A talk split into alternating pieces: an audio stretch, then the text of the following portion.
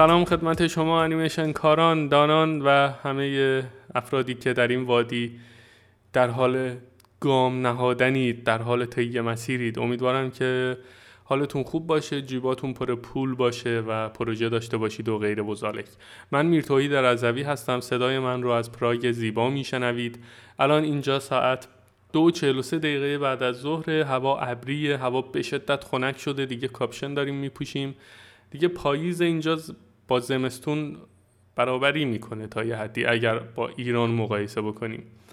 و دیگه 2 روز هم هست داره بارون میباره. از ابر از آفتاب خبری نیست و رفت تا 5 ماه دیگه ایشالله دیگه ما دیگه با آفتاب رو نخواهیم دید. آفتاب میتابه ها، ولی من پارسال تا جایی که یادمه لابلای ابرای نور ضعیفی از آفتاب رو بعضی وقتا مشاهده میکردیم. جون نداشت گرمت کنه، در این حد ضعیف بود. ولی به هر حال دیگه آب و هوای اینجاست. توی 2 روز به شدت دما افت کرده و من رفته بودم دندون پزشکی، یه پروسه‌ای رو دارم طی می‌کنم. 2 تا از دندونامو کشیدن و اینا. مرخصی هم گرفته بودم، حسابی هم خستگی در کردم این 2 روزه و در کل مرخصی هم با تعطیلات آخر هفته و 1 روز تعطیلی رسمی میشه 5 روز. امروز سومین روزیه که تو خونم. به همین خاطر نشسته بودم، کتابا رو داشتم مطالعه می‌کردم. یهو به ذهنم رسید، به امید گفتم یه مطلبی من دیدم توی سایت انیمیشن منتور، این رو یه ترجمه ریزی بزنیم، پادکستش کنیم، همه با هم حالشو ببریم. امید هم گفت دمت گرم، بزن بره تو گوشش، یعنی بزن تو گوشش، بزن. خلاصه منظورش این بود که ترجمهش کن، تموم شه، بره پی کارش. خلاصه من خیلی نمیخوام این پادکست طولانی بشه. این رو بخونیم با هم دیگه. در مورد رزومه آماده کردن انیماتورهاست برای اپلای. اگر نورپردازی و اینا کار کردید یا هر شاخه دیگه‌ای در انیمیشن، نکاتش به کارتون میاد. شما فقط کافیه که واژه انیماتوری رو با چیزهایی که مربوط به خودتون تغییر بدید. مثلا که نه، الان بخونم متوجه میشید. آره، خیلی دیگه زیاده گویی نکنم، بریم سراغ ادامه پادکست.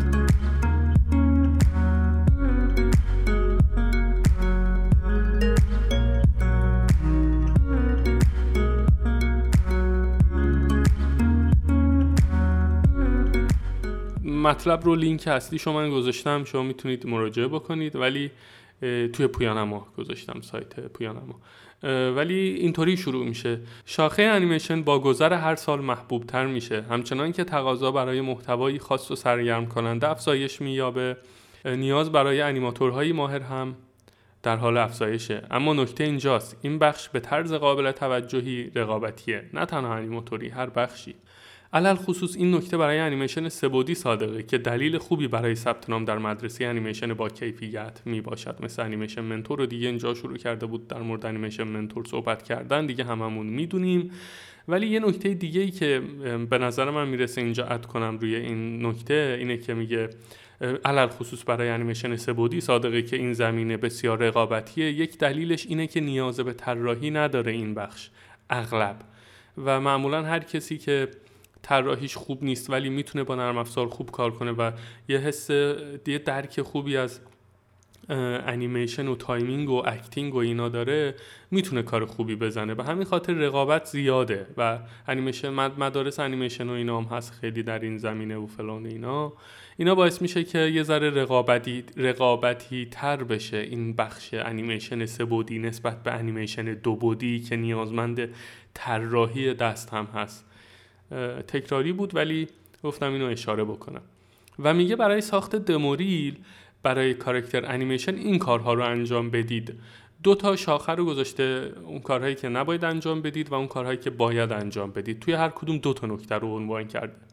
یکیش اینه: نمونه انیمیت هایتان را با استایل مورد نظر هماهنگ کنید. بسیاری از انیماتورهای جوان این اشتباه رو مرتکب میشن و تلاش میکنن تا یک نوع انیمیت رو برای انواع شغل‌ها در پروسه اپلای بفرستن. همچنان که ممکن هست فکر کنید که این کار در زمانتون صرف جویی خواهد کرد، واقعیت اینه که در نهایت زمانتون به هدر میره. اگر نمونه کارهای شما در راستای شغلی که اپلای کرده اید نباشند، استودیو به سادگی فکر خواهد کرد که شما به جزئیات توجهی نمی‌کنید یا در کل تجربه پایینی دارید. و ادامه میده و میگه که اگر شغلی که اپلای میکنید در زمینه کاراکتر انیمیشن هست، توی دموریلتون به جای قرار دادن زمینه‌های نابربوطی مثل نورپردازی و چیزهای دیگه، باید میزانی از همان زمینه رو منعکس کنه، یعنی کاراکتر انیمیشن باشه توی دموریلتون به جای چیزهای نامربوط. و ادامه میده و میگه مطمئن شوید در حین آماده سازی دموریلتون استایل انیمیشن استودیویی که برایش اپلای میکنید رو مد نظر دارید. و آره، بعضی از استودیوها استایل دارن.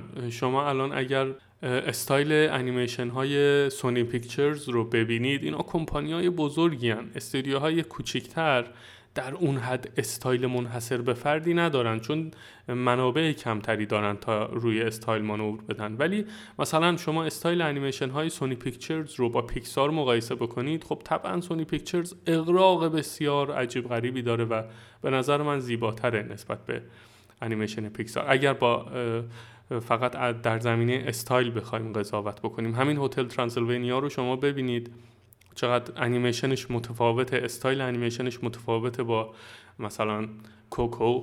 اینا چیزاییه که باید در حین اپلای و در حین آماده سازی رزومتون مد نظر داشته باشید. مثلا اگر برای جایی اپلای میکنید که اغراق خیلی زیاده توی انیمیشنشون، دیگه استایل انیمیشن رئال براشون نفرستید که خشک بدون اغراق و فلان ایناست. شما زمان میذارید، اپلای میکنید و از اون سمت یهو میبینی ردتون کردن و شما اون زمانی که صرف کردید دیگه بر باد رفته.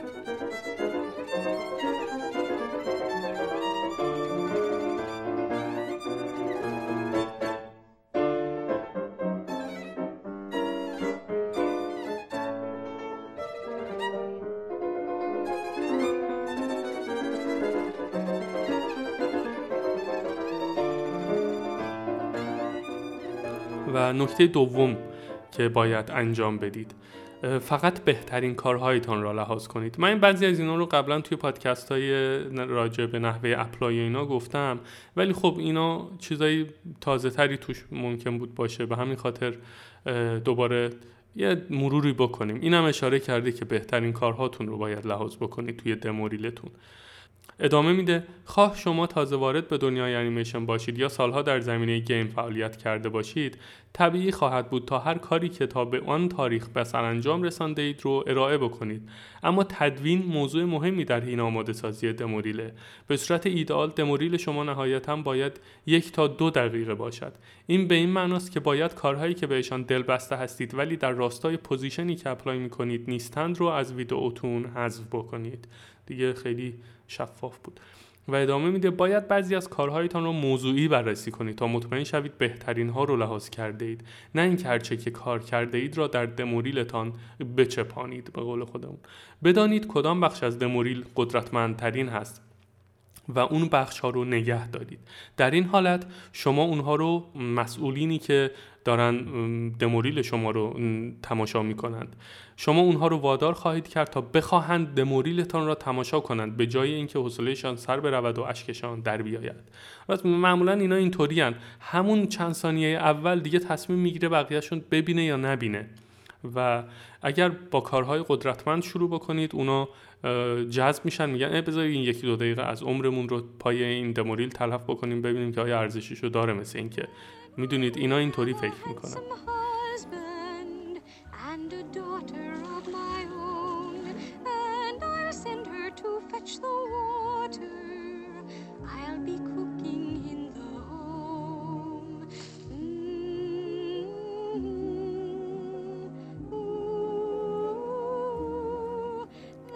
و رسیدیم به بخش بعدی، از انجام این کارها در حین آماده کردن دموریل پرهیز بکنید.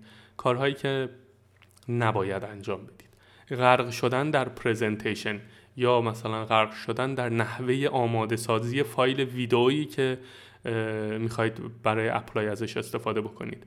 ادامه میده، میگه نوع ارائه کاراکتر انیمیشنتان دارای اهمیت میباشد، اما نوع ارائه فیزیکی کارتان موضوعی نیست که باید به شدت در موردش نگران باشید. خب در زمینه تلاش برای تدوین و آماده سازی دموریل و ارائه آن به استودیو، اغلب انیماتورها هدف اصلی دموریل رو از یاد میبرند. به جای غوطه‌ور شدن در نحوه ارائه دموریل و پرزرق و برق کردنش، روی محتوای آن تا جایی که امکان دارد کار بکنید و با ارزشش بکنید، بهترینش بکنید. استدیو اغلب با کیفیت کار شما بیشتر تحت تاثیر قرار خواهد گرفت تا نحوه ارائه آن. عموماً باید چیزهایی که باعث سردرگمی و حواس پرتی بیننده در طی تماشای دموریلتان می شود را حذف کنید یا کم رنگ بکنید. و مثال میزنه، میگه مانند استفاده از موسیقی با صدای با ولوم بالا یا موشن گرافیک های زشت یا جسورانه یا موشن گرافیک های بولد چیزی بود که اشاره کرده بود.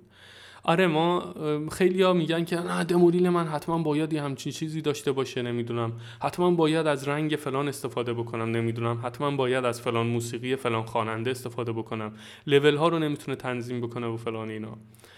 به همین خاطر میگه که حواستون بیشتر به کیفیت انیمیشنتون باشه تا اینکه دموریل یه تکست ساده بذار بعد ویدیوهات حالا پشمندش بیاد. ویدیوها هم اینا رو توی سایت خودش دمو گذاشته بود، شما میتونید اون ویدیوها رو ببینید تا تصویر درستی داشته باشید توی ذهنتون. من دیگه اینا رو نمیتونم توی پادکست تصاویر ویدئویی بذارم یه زحمتش با خودتونه. و در مورد آخر میگه که دروغ گفتن در مورد کارتان، این کار رو نباید به هیچ وجه انجام بدید و میگه که نباید هیچ وقت واقعیت را در حین اپلای دستکاری بکنید. به نظر بدیهی میاد و نیازی نیست تا به این نکته اشاره بشه. از اونجایی که بسیاری از پروژه‌های انیمیشن نیازمند تلاش تیمی هست، بسیار قابل درک است تا در نمونه کارهای شما تلاش دیگر انیماتورها نیز جای گرفته باشد. لزوما نیازی نیست تا این بخش رو از دموریلتون حذف بکنید، اما باید در مورد اینکه چه کسی آن بخش رو انجام داده شفاف باشید. مثلا شما دموریل انیمیت آماده کردید، توی شاتی که دارید کار میکنید مثلا یه کاراکتر که توی بک‌گراند یا یه کاراکتر دیگر رو یک کس دیگری انیمیت کرده و شما نباید بیاید بگید که مثلا کل این شات رو من انیمیت کردم، انقدر زمان گرفت و فلان اینها. بنویسید این فلان کاراکتر کار من بود، اون کاراکتری که مثلا توی بک‌گراند یا یه جای دیگه است اون کار برای انیمیتورش یه کس دیگه‌ای بوده. اینا رو باید بنویسید. و ادامه میده توی پاراگراف آخر و میگه قرار دادن نمایی که انیماتور دیگری آن را انیمیت کرده در دموریلتان به هیچ وجه قابل پذیرش نیست. هرچند که این صنعت در حال رشد هست، دزدیدن کار یک انیماتور دیگه برای همیشه پنهان نخواهد موند. و نوشته بود که دزدیدن کار یه انیماتور دیگه و قرار دادنش توی دموریلتون یه بیگ نو نو هست، یعنی نه نه نه نباید این کارو به هیچ وجه انجام بدی و فلان اینا. ولی شما میتونید کاری که انجام دادید اگر انیماتور دیگری در داخل این تیم افورتی بوده، تلاش تیمی بوده، دیگه ذکر بکنید. ولی یه وقت نه کار انیماتور دیگر رو برداری بچپونی توی دموریلت اپلای بکنی بعد بگی که من انجام دادم. به هر حال این چیزیه که همه جای دنیا منع شده، کلا دزدیدن کار دیگران و دروغگویی و از این خصائص منفی. و خلاصه دوستان این بود این پادکست و امیدوارم که استفاده برده باشید. کوتاه و مختصر و مفید. دمتون گرم، مراقب خودتون باشید و این پادکست رو به اشتراک بگذارید در میان دوستانتان و امیدوارم که اگر در زمینه اپلای تلاش میکنید هرچه سریعتر به نتیجه برسید. به امید دیدار.